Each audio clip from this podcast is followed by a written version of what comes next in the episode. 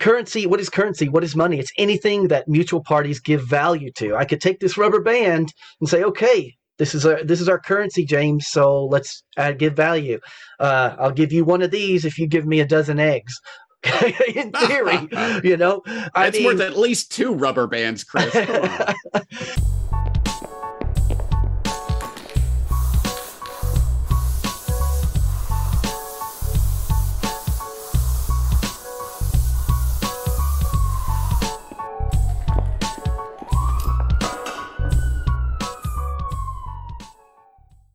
everybody, Chris McMillan here. This is another episode of truthconduit.com. My guest today needs no introduction. I'm with James Corbett of the CorbettReport.com, who is, as you say, James, in the sunny climes of Western Japan. I got to ask, as opposed to what the miserable cold coast of East Japan? Is it really is Western Japan really all that better than the rest of the country?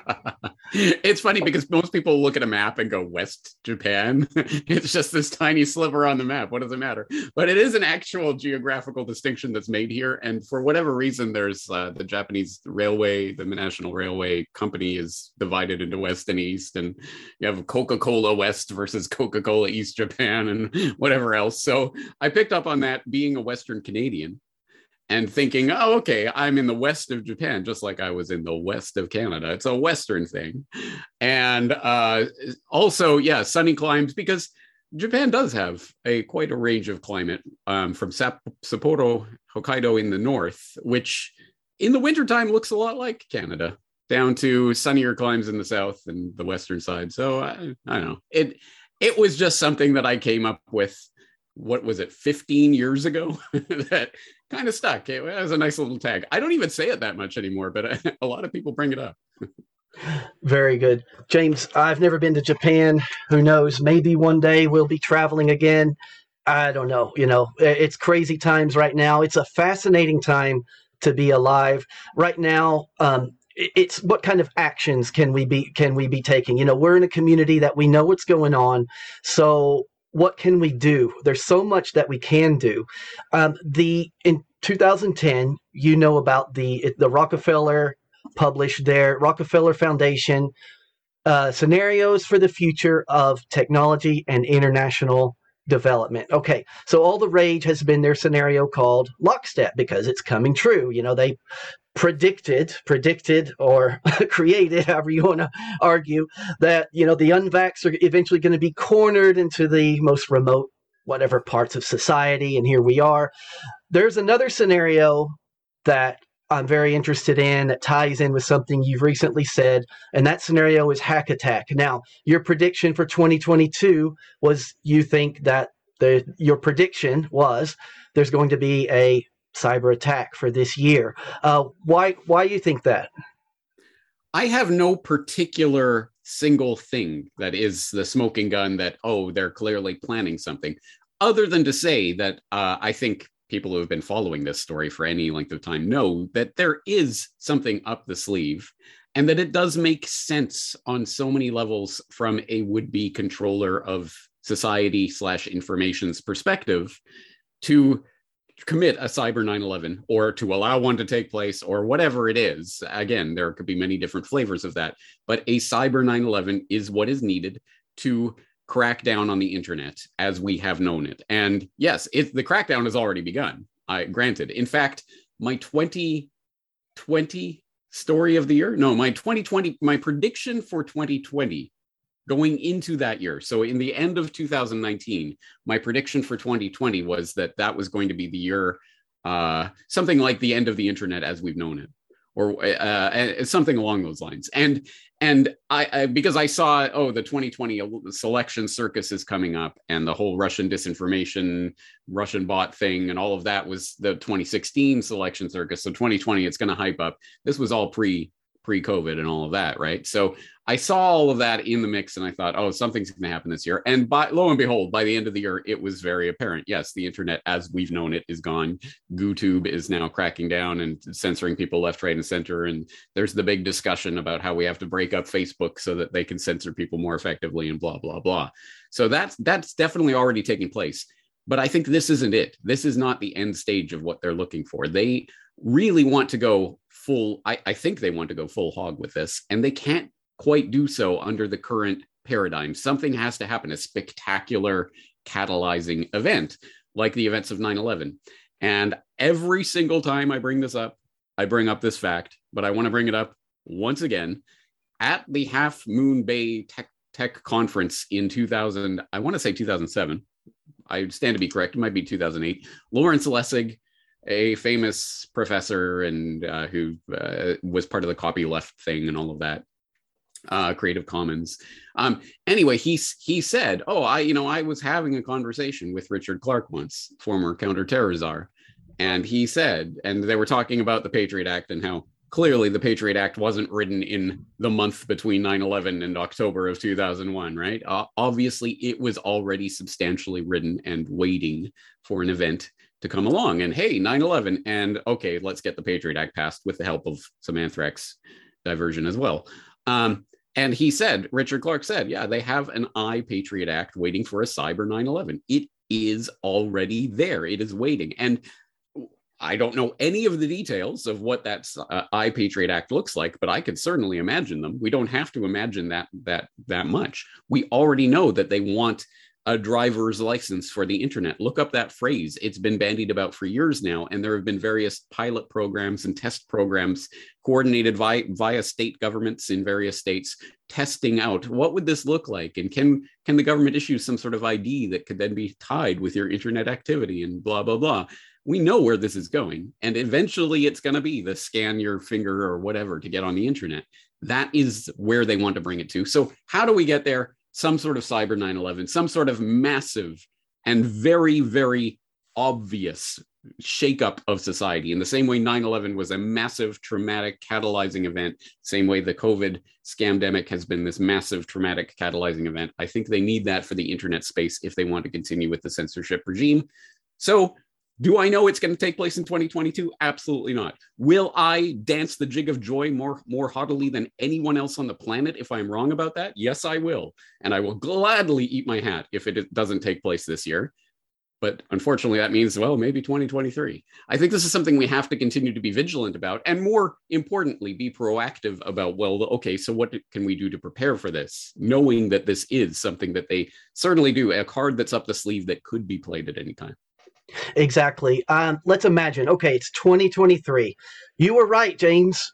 Congratulations. how, how are we talking, by the way? Because I'm not scanning to get on the internet. That's so. a good point. Mm. So you were right. Here we are. It's 2023. We need to have uh, have had the vaccine to even to get the uh, the permission to even use the internet. Here we are. Let's reverse engineer this. Mm. Assume this is going to happen. What steps could we be taking right now to possibly counter this or to create our own reality, our own separate um, thing going on in order to because like in other uh, in other um, subjects like counter economics that's going on that's happening there are people taking um, doing agora markets you know in preparation for the the food supply to go. There are people taking steps taking action in order to okay they're going there's a war on meat. Well uh, we're going to raise our own meat. There's a war against um against cash. Well let's cash fridays right? So what do you think? Uh, what ca- possible action could we be taking now in anticipation of this coming true well, let's start picking the fruit off the tree in the most logical uh, way. The first, the lowest hanging, easiest fruit, and then working our way upwards as it gets more and more difficult. And we'll see what we can do about that. So, obviously, this is something I'm going to be returning to in my Solutions Watch series, I think, over the coming year or years or however long we have. Um, but I would say that the absolute first order, the first thing that everyone should be aware of is okay, well, if you want your presence on Twitter or Facebook or whatever, okay, do it. But if you are relying on that, if that is your one and only backup of your information, consider it gone because it will not be there forever and it will be removed at a moment's notice. I think everyone in your audience will know that by now. But in case they don't, here's the warning. Yeah, do not put it and and I would say Telegram and all of those places, all of those third-party sites where that want my phone number to sign up. No thanks. I'm not going to sign up for Telegram. I'm not going to sign up for Signal. I don't want any part of your controlled systems and platforms. If you do, all right, again, that's your choice. But I'm just saying, do not rely on it as a backup. So you want to have your own place, your host your own site. Now, again, this gets more and more difficult and more and more potentially resource intensive, shall we say, depending how you want to do it. You want to host a free site on WordPress.com, for example, right? That's a, a nice free way of hosting a website. Oh, but WordPress.com is very much censorship prone. And there are a number of people in the independent media over the last several years who've had their WordPress sites taken down by WordPress.com, which is why you should know there is a WordPress.org, which is a separate entity, which is uh, essentially it's the open source infrastructure for the, the website building template that you can use and host yourself that WordPress.com can't take down my site. I use a WordPress site, but it isn't WordPress.com hosted, so they can't take down my site. So we have to educate ourselves about the different ways of building a website, hosting a website, and then, yeah, how do you host it? Are you going to go with GoDaddy? Because uh, again, they're probably going to be censorship prone, et cetera, and certainly more and more so as we step forward into this. So you're going to have to host your own architecture. Well, it would be great to have your own server not everyone can afford that. That's a lot of resources. So you have to work up to so well okay can i can perhaps we can have some sort of communal thing. There's a bunch of us that want to host websites. Maybe we can share a server et cetera et cetera. So you start building up that infrastructure. But then well what about uh, um, cloudflare and all of these other sort of services that tie into your website and how it's distributed that could then be points of pressure that Gab and Parler and all these other places have experienced being delisted from Amazon Web Services and all of this. So you have to think about each and every node in your network and connections and okay, this service, do I need this service? Is there another way to do that? Once you get all of that taken care of, well, okay, so then I have some sort of platform where I can broadcast out to the world until I need to uh, driver's license for the internet. I need to have my health pass to get on the internet or whatever. So what do we do about that? Well, so the ISP level is going to be. Oh, actually, I forgot one thing before we even get to that level. There's the domain name problem because, as people may or may not know, your server is usually the actual address is just some string of digits that no one is going to know or bother to remember. So, in order to get a human readable uh, a name like corbettreport.com, there's uh, essentially a phone book for the internet, the DNS system, where this string of numbers oh, equals corbettreport.com. Who controls that phone book for the internet, as it were? Well, at this point, I believe it is ICANN, um, which I believe is now under the auspices of the UN as opposed to the US government. Whatever. Anyway, it's certainly not in our control or our, our hands. So there are people who are working on various ways to decentralize the domain name system so they can't steal, take your, literally seize your domain as the US government has done in the past with a number of sites. Of course, just those illegal pirating kind of sites. They would never do that for political purposes until uh, Cyber 9/11 happens, and then they have an excuse for it. So uh, they'll be coming for CorbettReport.com and other domains like that in the future. So, well, we can okay, so we can let people know what our actual server address is, so that hopefully they can reach that um, in the event that CorbettReport.com goes missing. Um, is there a better solution for that? Well, there are people working on decentralized domain names, dot crypto addresses, and other such things that don't rely on a DNS system, that rely on a blockchain that can't be can cannot be altered by some outside governmental ent- entity and things like that. There are a number of those types of solutions, and I'll be looking at some of those in the Solutions Watch series. And then we get, as I say, to, well, what if you can't even literally get onto the internet without some sort of pass? Well, how are they going to institute that? It's going to likely be at an ISP level. The ISP is going to be your barrier to getting onto the internet. Um, so, I mean, in the case of some average American, say with Comcast or whatever it is, uh, what are you going to do? Comcast says, I need this card to get on the internet. Oh, well, I guess I'm stuck. Well, again, there are generally ways to connect peer to peer without having to go through internet service providers, assuming you have the infrastructure and are able to run your own internet server. It can be done, but again, it's a vast commitment of time and resources. Perhaps something that, again, if you have a community of like minded people, you can collaborate. And hopefully, many hands will make lighter work with regard to that as well. And you will be able to, at the very least, access peer to peer services, it may not be the World Wide Web. Maybe you won't be able to access regular websites, but there's a whole world of IPFS and LBRY and all of these other things that are also out there, but not so well known. It's not the HTTP that everyone uses in their web browsers. It may be some other sort of system that you might need a separate sort of program to run.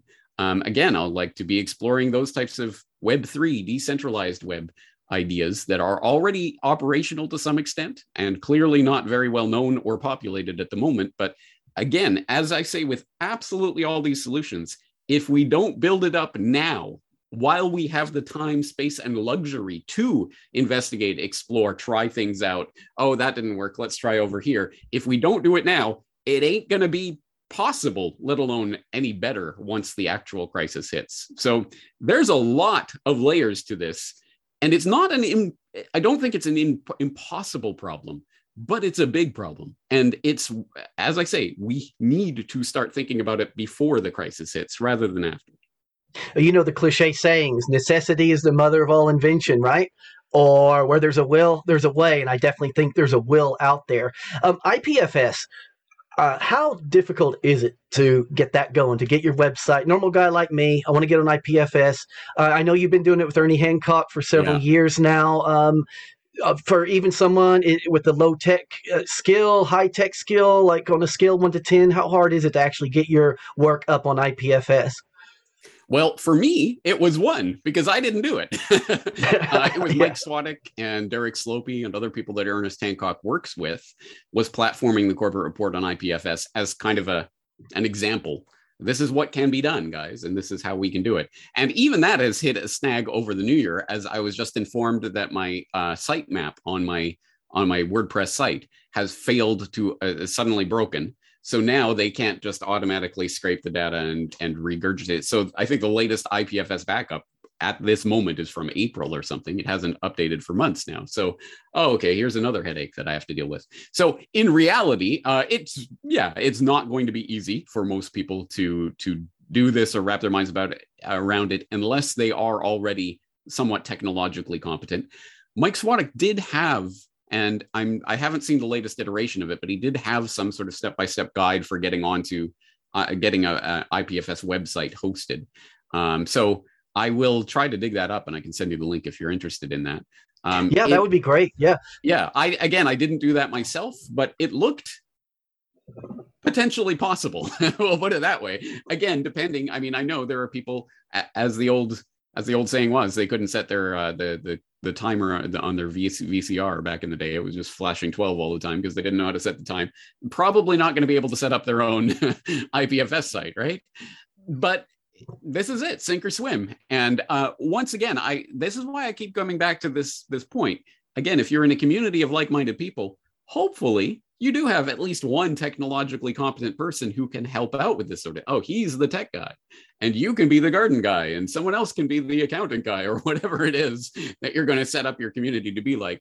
But yeah that's I, I think it's going to be important. This is why forming community with people who uh, preferably in your geographical area with some of this competence will be increasingly important going forward there's a lot of networking going on around the world, particularly where I live. I'm in Northeast Texas, and there are a lot of groups uh, getting together, physically meeting up, coming up with ideas, creating alternate back trade routes. You know, if um, if if I need, you know, I get my meat from a friend of mine now. You know, for example, um, so it's all happening. Oh, the Freedom Cell Network. I don't like to call it that, but the networking is well, happening. Right. I get what you mean. For the benefit of my audience, I know there's a lot of Corbett Report members in Texas. So how would they reach out and get in touch with you? Uh, sorry, what, what do you mean?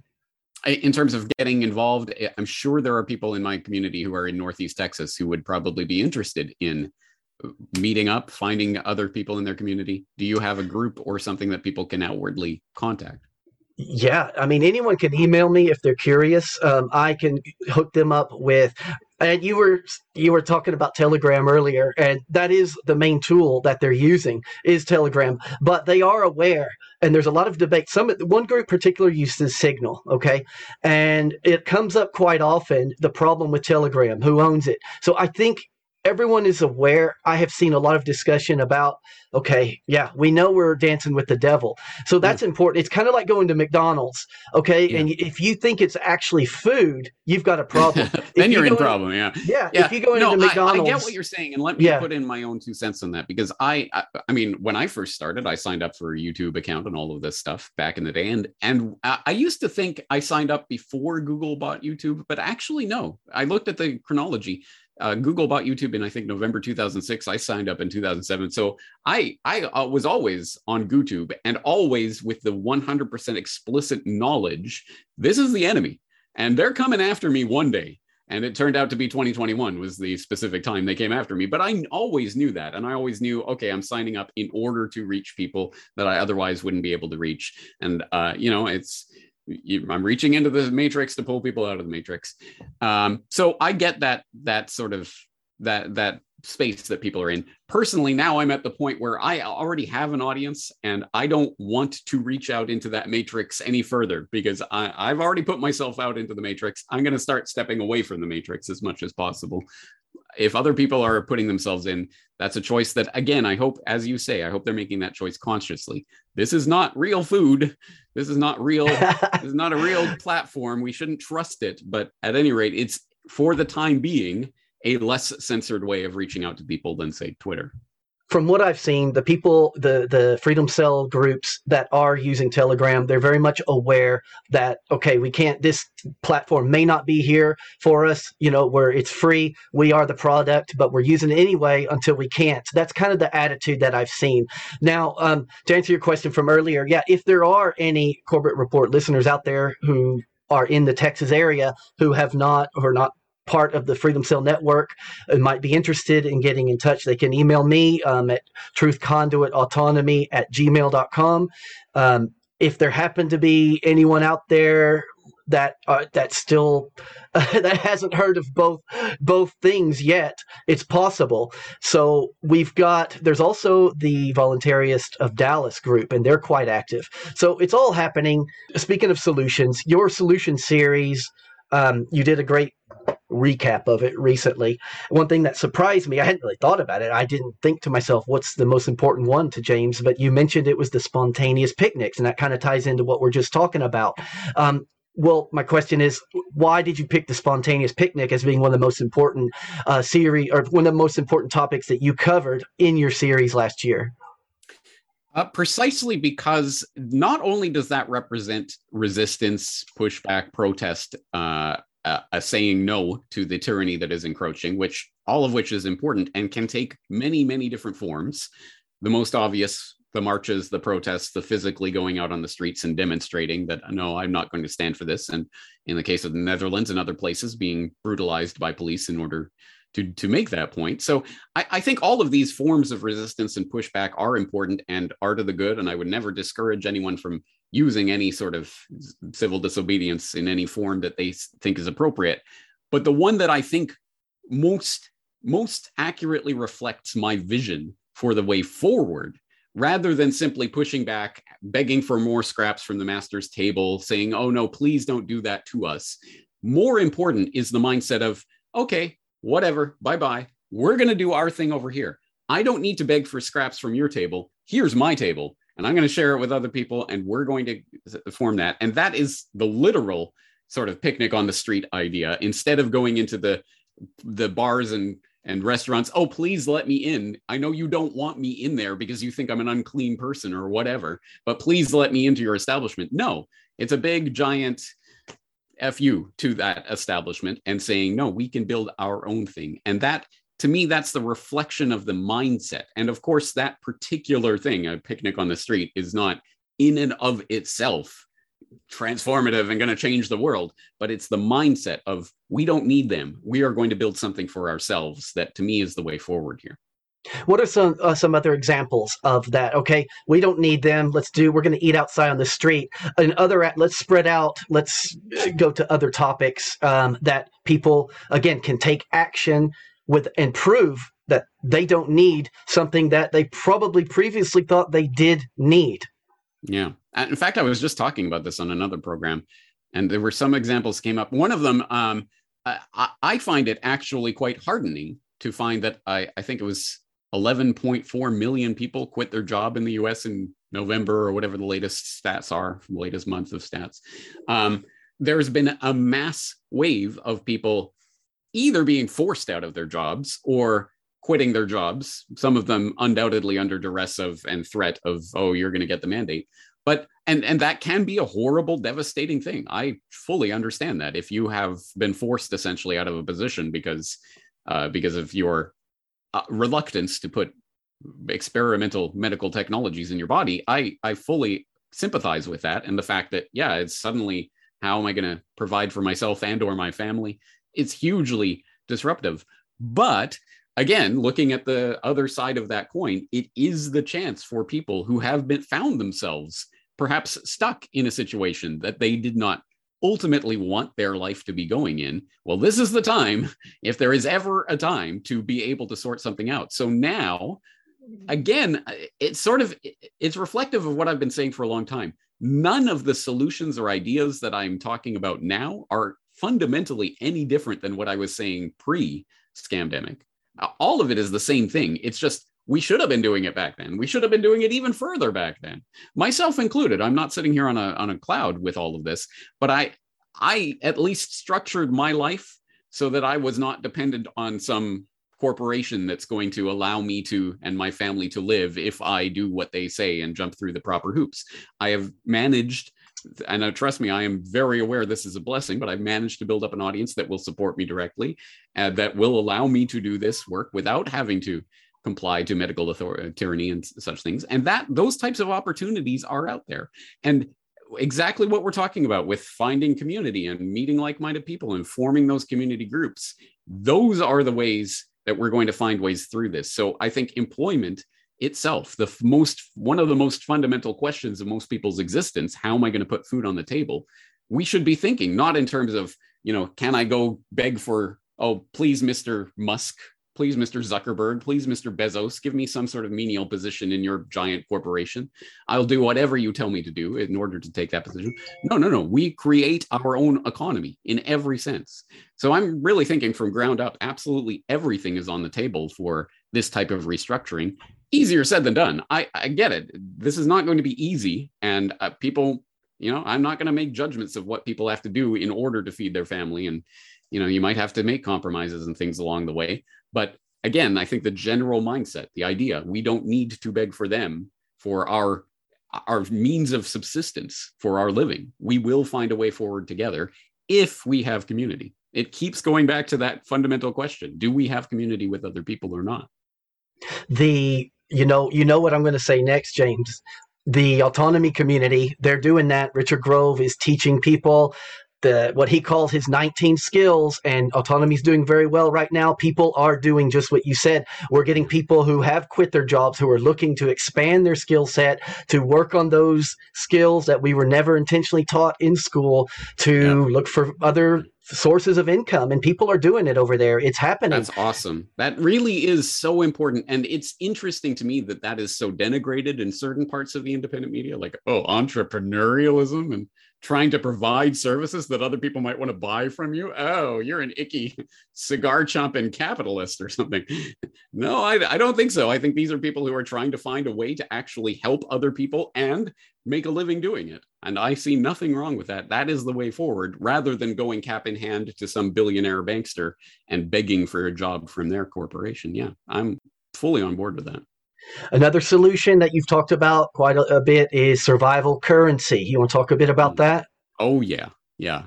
Uh, this is sort of the ground level for all of this. If we don't have some sort of alternate alternative way of transacting with each other other than whatever the fiat currency of the moment is and let's remind ourselves it is a moment this fiat currency as of the federal reserve notes has, has only really existed for a century even even then, it hasn't existed in this particular form um, all of that century. So um, people who are interested in that actually sh- sh- they should go check out probably a neglected uh, podcast from my archives. I did a um, presentation to the JFK Lancer conference, I believe in 2020, about the JFK silver certificate myth and what that actually was about and the Federal Reserve notes and what kinds were issued under what presidents and all of that. It's it could sound boring, but it's actually really, I think, fascinating because there's monetary history is such an important and neglected part of history itself. Having said all of that, what I'm trying to gesture towards is that the Federal Reserve notes, the pieces of paper that aren't paper that are in your wallet that you think of as money is not going to be the form of money that money will take forever. And uh, that change may be coming a lot sooner than a lot of people think because central bank digital currencies are coming. They are being tested in place after place after place around the world right now. I've written about this before. People who are interested in that, just type CBDC into my search bar and you can find a lot of reports on that. And this is the nightmare. This is the nightmare because once they control the currency at the level where you cannot just go up to someone, hand them some cash, get a good, and go home, and no one, no one in the outside world has to know about that transaction, right? Well, that that luxury is fast disappearing as most people already use electronic payments of some form or other.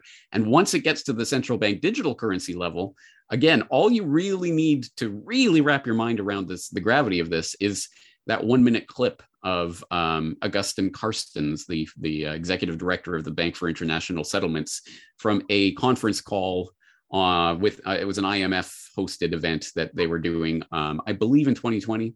I, I have played it several times. I know it's made its round on social media, but Agustin Carstens was sitting there salivating, just absolutely wetting himself with excitement over the possibility that you know in four, times past we don't know what a hundred dollar bill gets issued and we don't know what happens it just goes around and circulates and maybe gets deposited in the bank but in the future, with the central bank digital currency, we'll be able to see every transaction and not just monitor, but actually allow or disallow transactions at the central bank level. The central banksters will be able to literally control who is allowed to buy and sell, what you are allowed to buy and sell, when and where you are allowed to buy and sell. Oh, sorry, your city is under lockdown right now, so you can only transact within one mile of your house or whatever you know, whatever they come up with, they'll be able to institute electronically at a push of a button. And if you have no other way of transacting other than that that fiat that they're giving you, then oh well, I guess starve. Too bad for you, right? No, no, no, no. So that's uh, this is the one of the most important issues and one that most people don't even think about. They take it so much for granted. Um, which is why Cash Friday and all of that that I've talked about in the past is so important. But moving forward, survival currency will be needed as a stepping stone toward what I'm talking about, creating the alternative structure and some sort of other alternative economy. That's a grandiose project with an alternative monetary system that hopefully will not just be local and not even just regional, but eventually international. It w- you know, wouldn't it be great if you know you and I can transact through some sort of alternative, and all of that, setting up the infrastructure for that. That's a monumental generational task. I'm not Pollyannish about our, our possibilities there, but at the very least, we start with survival currencies. If if I were to be deplatformed from the, the monetary system tomorrow, how would I transact? Who would I transact with? In what way? In in what form?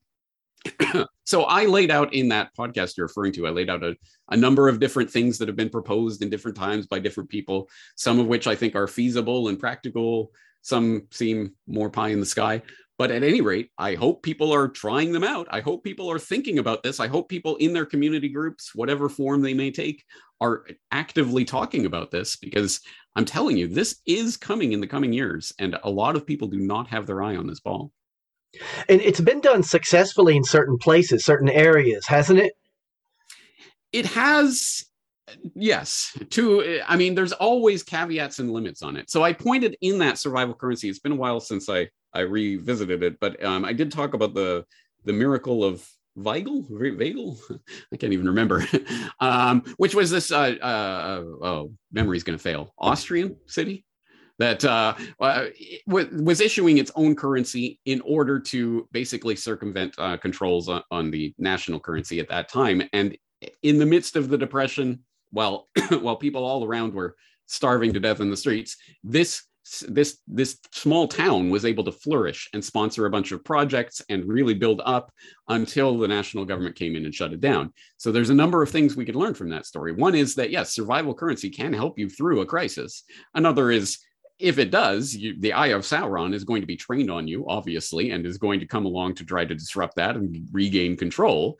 So we might have to think a little bit smarter and harder about ways that we can defend against what may be coming when the inevitable attacks start. But then some people will use that as an excuse to never do it in the first place well, they're just going to come in and shut it down anyway. So let's not try. Oh, that's the way to win. That's the way to defeat the bad guys is just don't don't resist them.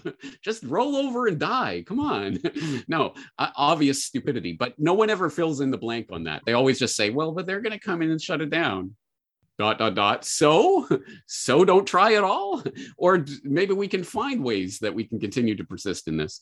Um anyway there so there have been successes and success stories in various times and places. There has obviously not been the answer.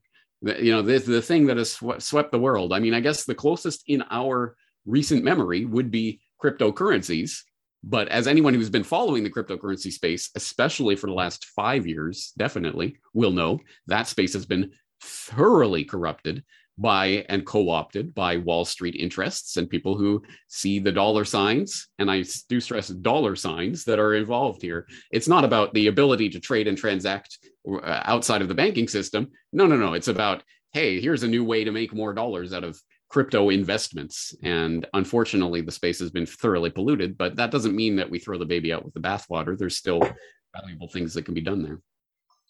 James, do you ever uh, do you ever use Trello? Have you ever heard of that?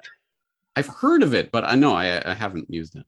So, um, well, first of all, I want to comment that um, everything you're talking about, you know, uh, you mentioned people searching your search engine. They won't have to. Everything that I'll go back through this interview and all the links and show notes that come up, I always add down there. So if someone hears something, they just look down, put their eyes down, and they're like, "Oh, there we go," and they can just click on it. I make it as easy as possible awesome. to for people to get access to whatever they hear being talked about. Um, Trello, it's a it's an organ, online organizational tool. It's uh, it's all these lists that go across the board. But I've created a Trello board. It's an open source solutions board. So what it is is um, you it's got all the solutions. Right now, I've gone through and I've made a board. I've just getting started. I don't know exactly what I'm doing, but I'm doing without making excuses. And at first, I was thinking I'm going to make it where it's view only. Now, I was talking to uh, my friend Helen in in uh, autonomy. She's right. She does the newsletter for the Grand Theft World and podcast. And she's like, it doesn't seem like there's a way. Maybe there is a way. But my point is, she said, well, maybe it's better if just make it open source. Let people go in and edit it. I'm like, yeah, of course. Um, but I to avoid trolls, and when trolls get in there and mess it all up, I have limited it to subscribers only for hmm. my website. So right. subscribers can get in there, but every every Grand Theft World newsletter section on solutions is in there. And I have recently added all the uh, solutions watch from the Corbett report. So nice. far, those are the two solutions. Now I plan to add more. I know um, Jack Spirko's got a solution section and they will, they can overlap and eventually people can just keep adding to it. And hopefully it will be still, you know, I've, um, it's in categories at the moment. It's um, food and water independence, finance, networking, community, agorism, transportation, communication, communication skills, censorship, escape, awesome. avoid the matrix. I would recommend uh, adding uh, Pirates Without Borders uh, to that uh, yes. list of sources because they have. Yes. Uh, I think he already has it broken into communications, energy, other sorts of. Excellent. Yes, of course. Ernie has got so much energy. I had yeah. the pleasure of visiting his his place. In uh, fall of 2019 i was in phoenix so i went by and he gave me the tour of his place. And he, speaking of ipfs he had all these machines and they were just going and going. And i was like what? What is this what is all this? What is yeah. all this? And he was showing me all these uh, anyway I, he was uh, he had a lot of energy. It was an impressive tour. I was very honored to uh, to get that visit. Um, well i'm working on that this is so an you're ongoing saying this project. Trello board was view only, but now it's editable by members. No, it. I never could get it. It was view. It's viewable only if I got their premium package, and, Okay. and then I thought, well, do I want to do that? I think open Mm. source is better, so that's what I'm going with. It's the free. It's free. Yeah. Uh, a lot of people um, that I work with in autonomy and elsewhere, we use it. It's very effective, and the only drawback is um, you you click on the link. You need to have Trello a Trello account, so Mm. you'll sign up and you'll get Trello on your device. So that may not go down with everybody. I don't know. Like I said, I would um, at the very least ex- have second thoughts about it. I must admit. yeah, like I said, um, I'm looking forward to getting people's feedback to see if this takes off or not. But an open source ultimate solutions checklist, I don't see how we can go there may wrong. be something that. like out that out there that is genuinely open source, like an open Yeah. source Trello. You know what I mean? Yeah, Or there should be. Someone should be working on that. the uh, yeah the solutions are infinite. Talking about currency though if you think about it i mean currency what is currency? What is money? It's anything that mutual parties give value to. I could take this rubber band and say okay this is our this is our currency james so let's add, give value. Uh, i'll give you one of these if you give me a dozen eggs. In theory you know? I It's mean, worth at least two rubber bands, Chris. There's nothing i mean as long as if people understand that basic concept about what money is it's anything that's given value by people who agree on it uh, there's nothing I, I don't see how it can ultimately be stopped when it when the will and the need really really starts to become real Yeah. On Uh, that note, um, I will once again recommend uh, "Debt: The First Five Thousand Years" by um, Graeber, David Graeber. okay no I haven't heard of that book Uh, I, I would highly recommend it because I like the way uh, because in the monetary space, as soon as you put your toe in that water, you're going to get a thousand people trying to bite that toe off. No, this is the only way to look at money. This is the only way to look at money. This is it. This is the dogma. You must agree with this, or else you're a shill. Blah blah blah. It's it's an incredibly shark infested pool, unfortunately. But that the first five thousand years was probably the best way of eh, sort of looking at money from many different perspectives without being dogmatic about it. But yes, I mean, it's important to understand for the people only gold is money and nothing else could ever possibly be money. Well, uh, most of those people, A, are basing their uh, ideas about how money ari- arose in the first place out of a fable that is not actually uh, uh, uh, what's the word I'm looking for? Archaeologically accurate. There is actual archaeological studies that show the first forms of money and how it arose. That has nothing to do with this fable about we were all living in barter, but I couldn't barter my cow for a dozen eggs. So what am I going to do? Chop off one leg of the cow? No. So we had to come up with money. That's a total fable. It that never existed. That is not how money arose. So if you start to understand how money actually arose, what it has actually been used for in various communities, and uh, the ways that it could, we start to be able to, I think, better perceive the ways that it could be used.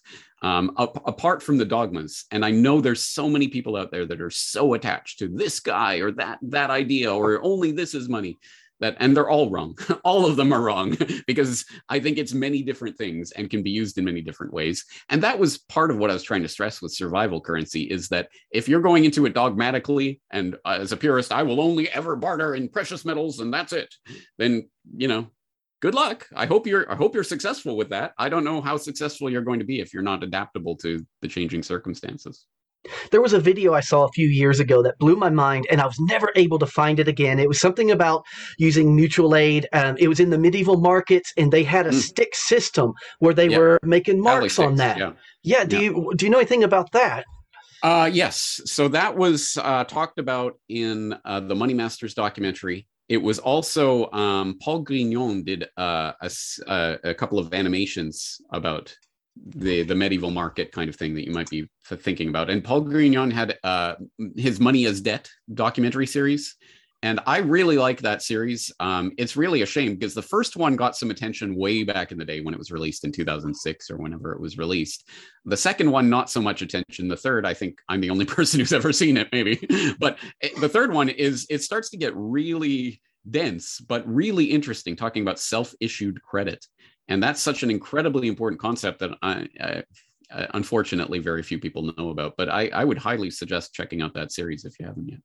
It's definitely something I want to learn more about because, again, if, if it comes down to it, that could be a solution. I just uh, I don't remember the details of it, but my mind was blown. Thank you for that very much. I will might be able to find that and learn more about that concept and maybe add it to my solutions board. Who knows? so, yeah, I Yeah, don't we know. need tally sticks from the king. That's what we need. James, uh, what's the level of at street level? You go outside where you live now. What's the level of tyranny right like in Japan right now? I mean, as far as mask mandates and vaccine passports, are they talking about it? What's going on in Japan right now? So at this point, the tyranny is 100% horizontal. Um, I can't think of a single vertical instance of tyranny in Japan at this point.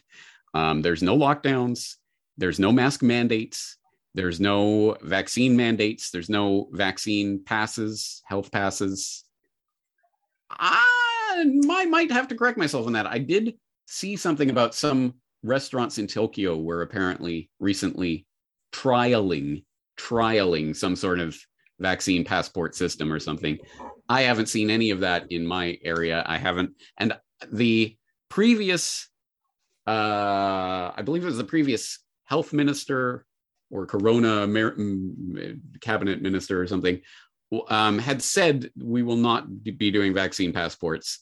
Unfortunately, the person who just got in as prime minister, Kishida, had said on the campaign trail last year or earlier this year, whenever that was, uh, he had said that well, we might have to look into that for you know businesses to function or something. So I think it's going to come at some point.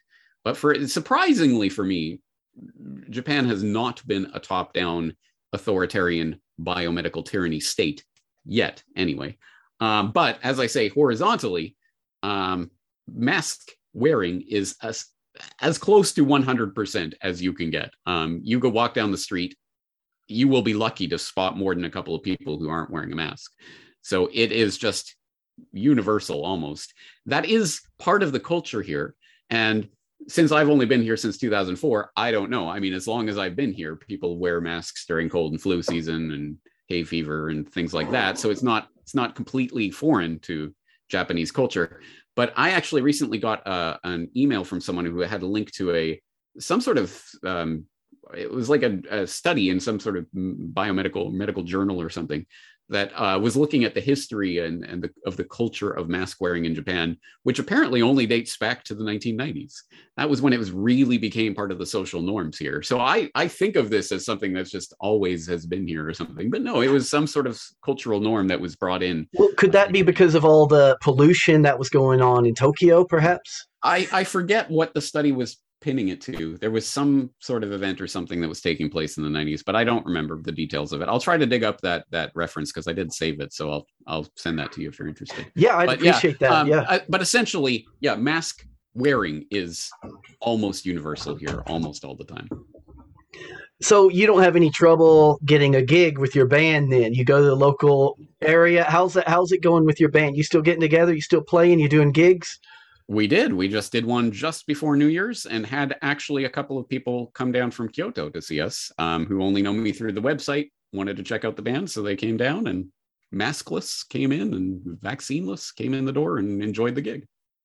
That's great to know. No, it's good to know. It's not so bad here either in Texas, where I'm at. Um, even during the peak of as bad as it gets, during when there were mask mandates, you know, if you unless you live in the big city and you nobody no there was no there was no there wasn't much compliance outside the big cities that a little bit. I'd say 50 50 in some places you go maybe Yeah. 30 30 70 um, but anyway uh, yeah we're both lucky to be to not be in california new york I should address something, but I know I, I I know something was going around recently about um, Japan and ivermectin, and uh, you know they eliminated COVID through ivermectin or something. Uh, essentially, fake news. There was the Tokyo Medical Association chief who did come out um, I, earlier this year and say that he s- recommended, he thought ivermectin should be made part of COVID treatment here. Um, as far as I know, that was never that was never officially implemented. It's not a part of the uh, official medical um, protocol for COVID in Japan. Um, I think ivermectin is available here, but it is not. Pers- it's not for that purpose. It's not prescribed for COVID, as far as I know. Um, having said that, COVID, COVID, whatever it is, disappeared essentially from Japan, and we're down to five cases a day in the entire country or something for the last couple of months until there was a cluster outbreak at the U.S. base, uh, armed, armed forces base on in Okinawa. Ah, those And- dirty Americans. Exactly, and so now because of that cluster, now there's a huge cl- or a growing cluster of cases in Okinawa and Tokyo, and they're starting to report the numbers going up again. So who knows? Oh, it's the sixth wave. We're all doomed. Oh no! But um, anyway, uh, a lot of that, what you've been hearing about ivermectin has solved Japan's COVID problem or something, is just fake news, unfortunately. The most news I get from Japan actually is, you know, whatever you happen to mention on your podcast. Mm, yeah. So I don't, yeah, yeah. Um, it is a, my daughter is uh, right now obsessed with anime. She's always telling me about Japan now. She's learning Mm. Japanese uh, and she knows that James Corbett lives in Japan. So that's, you know, who knows? Maybe if the world, I don't know, maybe we'll be able to get on a plane again one I day. I would hope I will be able to deliver a souvenir to you. Yeah. Yeah, yeah, because uh, it's looking bad right now. But Yeah. um, That was, in fact, time that to was one of the most frustrating things for me throughout this entire generated crisis was the post office. To the point where I have avoided it. I have not gone to the post office in several months because, as I detailed last year, I talked about it on the program. It literally has gotten to the point where to send international parcels or mail, um, you need to sign up for an account on the post office website and either download their app or use their printer to print out your form or whatever. Like back in the day, you stick a label on something, you pay the postage, and away it goes. Not no more. No, no, no. Now you have to register and sign in and have an account and use their special app to make their special printout in order to send something through the mail. It's exceptionally frustrating. And of course it's because of you know covid restrictions and you know planes are getting delayed and things like this. Yeah right. They were planning this for uh, the, the infrastructure was already there and this is the crisis they needed to implement it. And it's just it, i know it's on the big scheme of things it isn't the biggest thing in the world but it's such an insight into the world that is coming where everything we do is going to be regulated through digital apps and other things that will allow you or disallow you from taking place in society. And of course, at first, disallow everyone can do this. So you just sign up for his account at the post office website. What's the big deal, James? Yeah, because that's the way this is going to play out 5, 10, 20 years from now, right? Right? If things keep going along this course, we know where this is heading. And we know if we continue to comply and sleepwalk into this, we know where this is going to go. And it's just, it's so heartbreaking to me to see most people going along with it. that's very interesting. That Japan, I've never heard of that happening, and there's no way around that. So Hmm. it seems to me that they they take these entities and maybe they're slowly introducing them discreetly here I have and the there. little, I have the whole explanation thing here sitting on my desk where it's Yeah. been sitting for several months now because I just, I can't even bring myself to look at it. I just, it really rankles me. It's the digital gulag and it is being slotted into place as we speak. Yeah, it's like they're discreetly sticking in uh, tyranny here and there. But you, if you did, because it makes sense. If you did it all in the same place, oh, whoa, what's going on?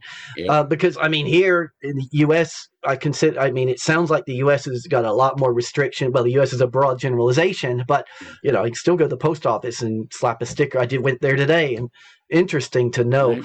Yeah.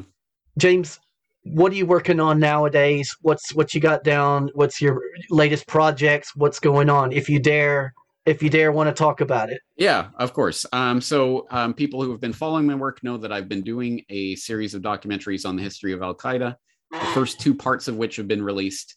So if you haven't seen that, I would suggest that you go and check it out. It's corbettreport.com slash Al Qaeda.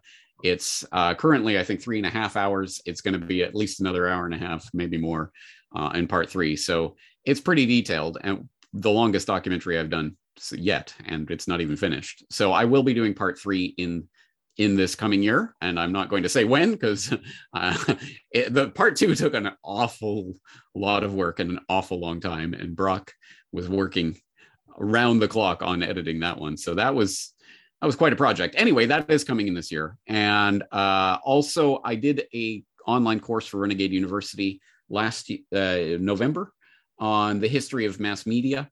There was a lot of really in- interesting, fascinating information I dug up there, but unfortunately, only a few dozen people essentially have seen that information so far. So I'm going to be doing something with that, expanding on that in maybe podcasts or something like that. Um, and also the World War One documentary that I did in 2018 people might remember if they can cast their mind back that far. It did end with a to be continued. yeah, so the, World the, next... One, the World War One conspiracy. It was called. Yes, exactly right. Uh, corbettreport.com slash WWI. Um, it was a three part uh, documentary on World War One, obviously. Um, well, there is a to be continued on that. And the original plan was for me to work on that in 2020 until 2020 became 2020. So who knows? Maybe if uh, Cyber 9/11 doesn't happen this year, maybe I'll get get around to continuing that series. Very good, James. Well, as I mentioned before, everything we've talked about, I will put in the show notes and the links. I will link all of this. Um, we can wrap it up now. Do you have any final thoughts before uh, you start in your day there on January uh, 7th? Not other than to say that I think we've touched on the important points that need to be talked about. Number one is finding and forming community. This this is the time. There is no better time, and there never will be. So start doing it now. And I'm all on board. I'm very interested in autonomy, in uh, in the, your Trello board, all of these resources. I'm looking forward to checking out the links myself. And of course, if you send this conversation the link to me, I will absolutely let my audience know about it. Thanks a lot, James. Appreciate it. Thank you. Take care. Walking down the street, the children play. For them, it's just another day. The future's reflected in their parents' faces who chose to stay on in this place where they were born, went to school, got married, had kids, like their grandparents before them did. Got to escape, you know, before it's too late.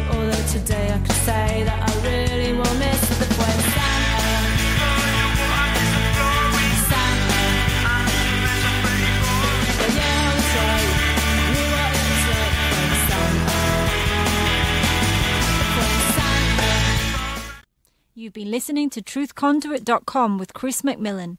Go to the subscribe page and sign up to get notifications of the latest posts. And check out the support page to help keep it going. Yeah,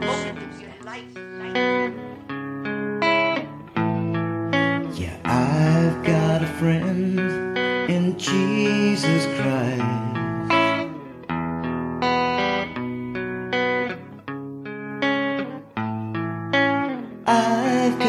Friend in Jesus Christ and Krishna and Buddha and my bartender.